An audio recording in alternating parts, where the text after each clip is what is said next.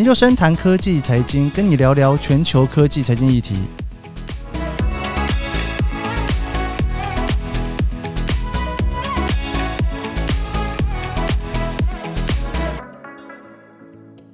今天我想要跟大家来聊一些关于特斯拉的事情哦，尤其是很多人在想到特斯拉这辆车子的时候，其实不完全是在想它的电动驾驶这部分，更多的时候呢，可能想的是关于环保啦，或者是自动辅助驾驶啦这些更高科技的事情哦。那今天为什么特别想要聊特斯拉呢？大家都知道，上个礼拜哦，一月七号的时候，特斯拉的股价呢正式超过了在一九九九年的时候福特的股价。也就是八百五十亿元哦。当年福特在一九九九年写下的记录是八百零八亿美元。那一月八号的时候的那一天的收盘价呢，是特斯拉是八百五十亿美元哦。所以就是美国史上最具价值的汽车公司。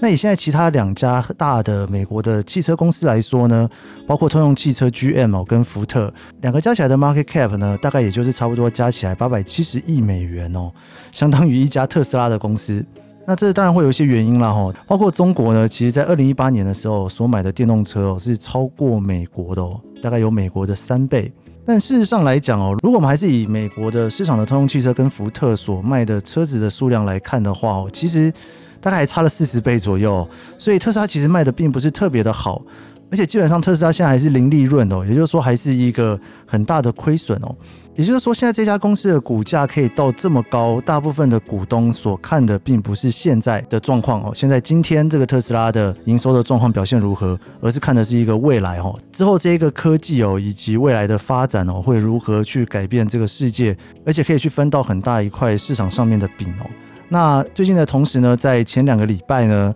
，Elon Musk 也就是特斯拉现在的老板哦，那他的另外一家公司 Boring Company，他也在拉斯维加斯。建了一条很长很长的一个隧道，那号称是可以一个非常时速非常快的速度呢，从呃拉斯维加斯那条大街，那条大街非常非常的长，而且其实到了晚上都在塞车，所以它可以让车子呢从这一头到那一头很快的穿过过去。那这个新闻出来之后呢，也引发了一个争议哦，因为 Elon Musk 说呢，这个隧道里面哦只能开电动车，不能开一般的油车，什么意思呢？就是说，如果是一般的油车的话，在这个隧道里面会有污染，所以 Elon Musk 他认为要去解决这样子的问题哦，还是要去回归到在没有污染的情况之下去建造出一个比较特别的隧道。如果这个隧道呢要去处理油车的污染的问题的话呢，这个隧道可能就没有办法如期的盖出来，而且可以维持一样的速度哦。好，聊完了最近特斯拉的状况呢，其实我今天最想跟大家聊的哦，是特斯拉的自动辅助驾驶的部分哦。呃，我之前在开特斯拉的时候，如果没有看过的，可以去看我之前的影片哦。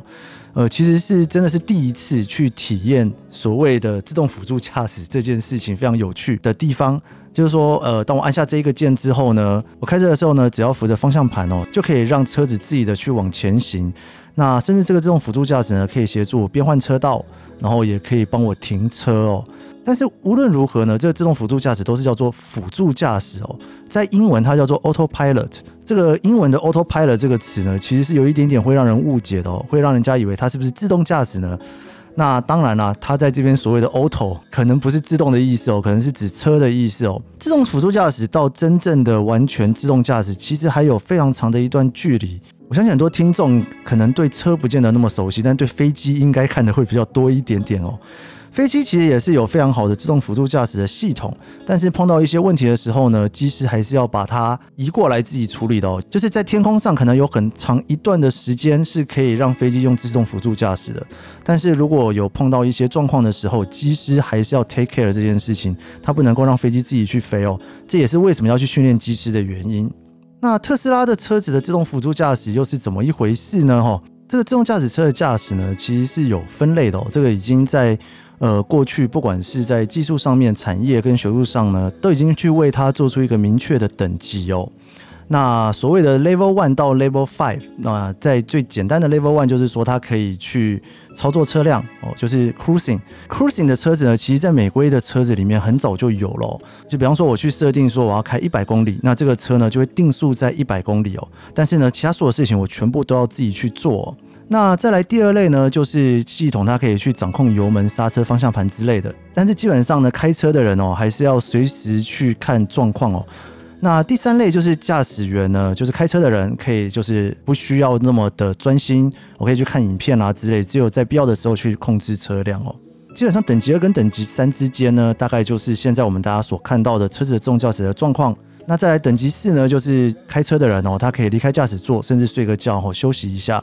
那最高的等级当然就是，就算没有人，车子都可以自己去移动哦，没有方向盘也没有踏板，它就自己去开它哦。我相信大家应该对于这种汽车的科技都有很大的想象哦，包括从很久很久以前的影集哦，就有车子在自动驾驶的影集出现。不过呢，要去做到更高的等级哦，其实是有它的困难在的哦。呃，我们可以设想说，假设现在这整个城市里面全部都只有自动车在开，那可能还简单一点。有人开车，有自动车在开车，有行人，有机车，有各种各式样的状况发生在路上的时候，其实车子它所要能够去判断的东西呢，会有两个状况。第一个就是呢，我们的数据够不够，可以足够让车子里面的演算法可以做出最好的判断，而且完全不会出错。那再来另外一个部分就是。人的意志哦，就是说到底发生一个状况的情况之下，我到底要做什么抉择？有一个非常典型的伦理道德问题哦，叫做电车问题哦。我稍微简单讲一下这个问题哦。电车问题就是说呢，现在一台火车呢一直在开，一直在开，然后呢，这个车如果一直开下去的话，哈，会撞到五个人，五个人会被撞死。那这个时候呢，你有一个扣板的机会。如果你把这个扣板呢压下去哦，你不在车上哦，你是在轨道的旁边，你让车子开到另外一个方向去，就不会直接撞到这五个人。但是我扣下这个板子之后呢，车子会开到另外一边去，会撞死一个人。在这样子的情况之下，你要不要去扣下这一块板子哦？为什么这个是所谓的难题的道德困境呢？原因非常简单，因为你如果什么都不做，会死五个人；但是你如果做了，你会死一个人。但是如果你什么都不做的话呢，这件事情好像其实跟你是没有关系的。但是你做了之后呢，虽然说少死了四个人，但是你决定了哪一个人必须要被这个车子撞死哦。这个问题要运用在一个电动车上面，就会变成一个非常难解的问题。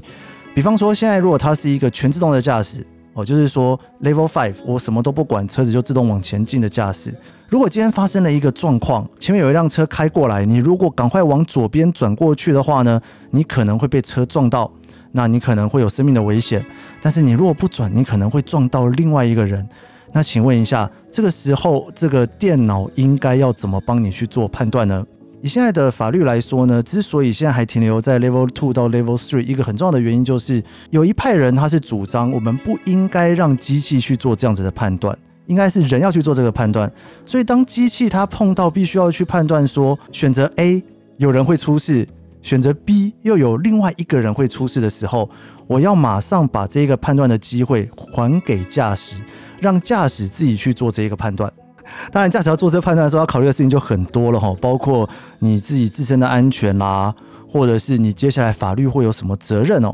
那当然也有另外一派的驾驶的主张呢，就是说，我们如果要去做到全自动驾驶的话，我们除了要去把人的意识给想进去之外，我们可能要把所有的法律的条件也全部都写进去哦。就是说我里面的每一个演算法在做每一个判断的时候，可能会面临到的法律责任，也都要在演算法里面算出来。你看这个是不是变成一个非常复杂的事情？因为如果这个自动车出了事情，但是它没有回归给人去承担这个道德的跟法律的责任的时候，变成车子自己本身要去做这一个道德跟法律的责任。那最后出事的时候，这辆车本身能负责吗？还是当初写演算法的这一个人必须要为这一辆车负这个责任呢？那大家都知道，除了特斯拉之外呢，Google 也有很大的实验室在做自动驾驶哦。那他们也做了很多的实验，他们其中有做一个非常有趣的实验，就是说他们去招募了一批 volunteer 哦，就是义工。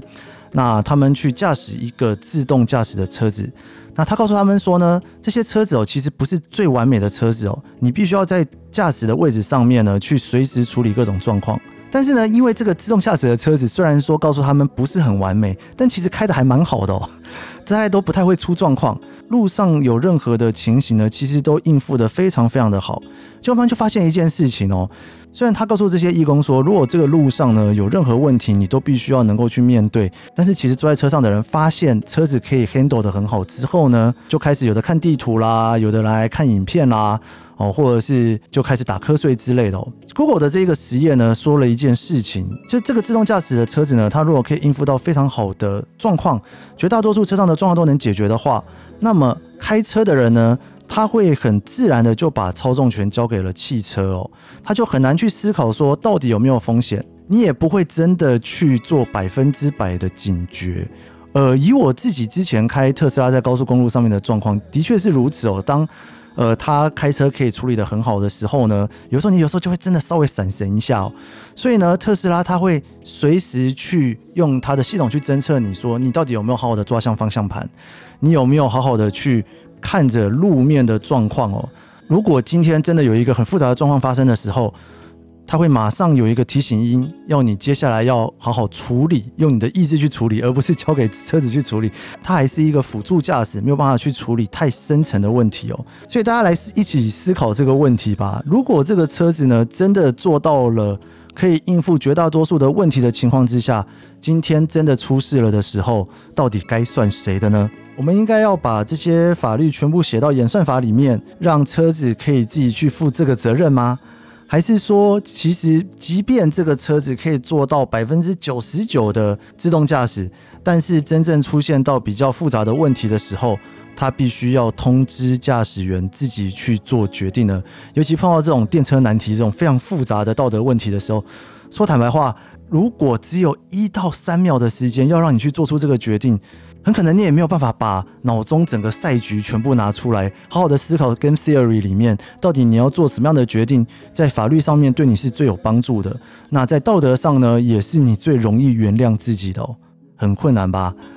那我自己的看法是呢，嗯，当然最理想的状况哦，还是整个路上只剩下自动驾驶的车子。不过这个还很遥远哦，我不知道我有生之年有没有机会看到这个状况。我如果要让机器去承担法律跟道德的责任的情况之下，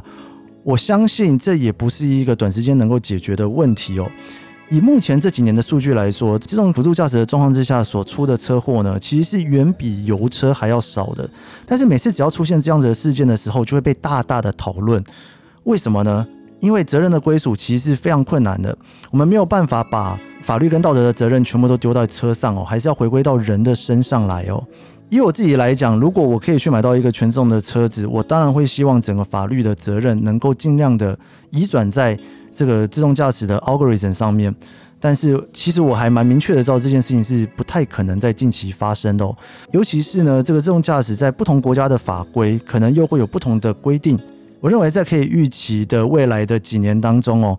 呃，开车的人还是要为法律跟道德负下最多的责任哦。也就是说，电车难题是很难去考验那台机器的。不过，不知道大家怎么想哦？你认为自动驾驶可以完全取代人所开车的方式吗？这些道德问题跟法律问题该怎么样解决呢？也欢迎大家可以一起来想这个问题哦，一起来讨论。以上就是这一集的研究生谈科技财经，你也可以搜寻研究生，听我聊聊其他主题。还有，别忘了追踪研究生的脸书和 IG。我们下集节目见喽，拜拜。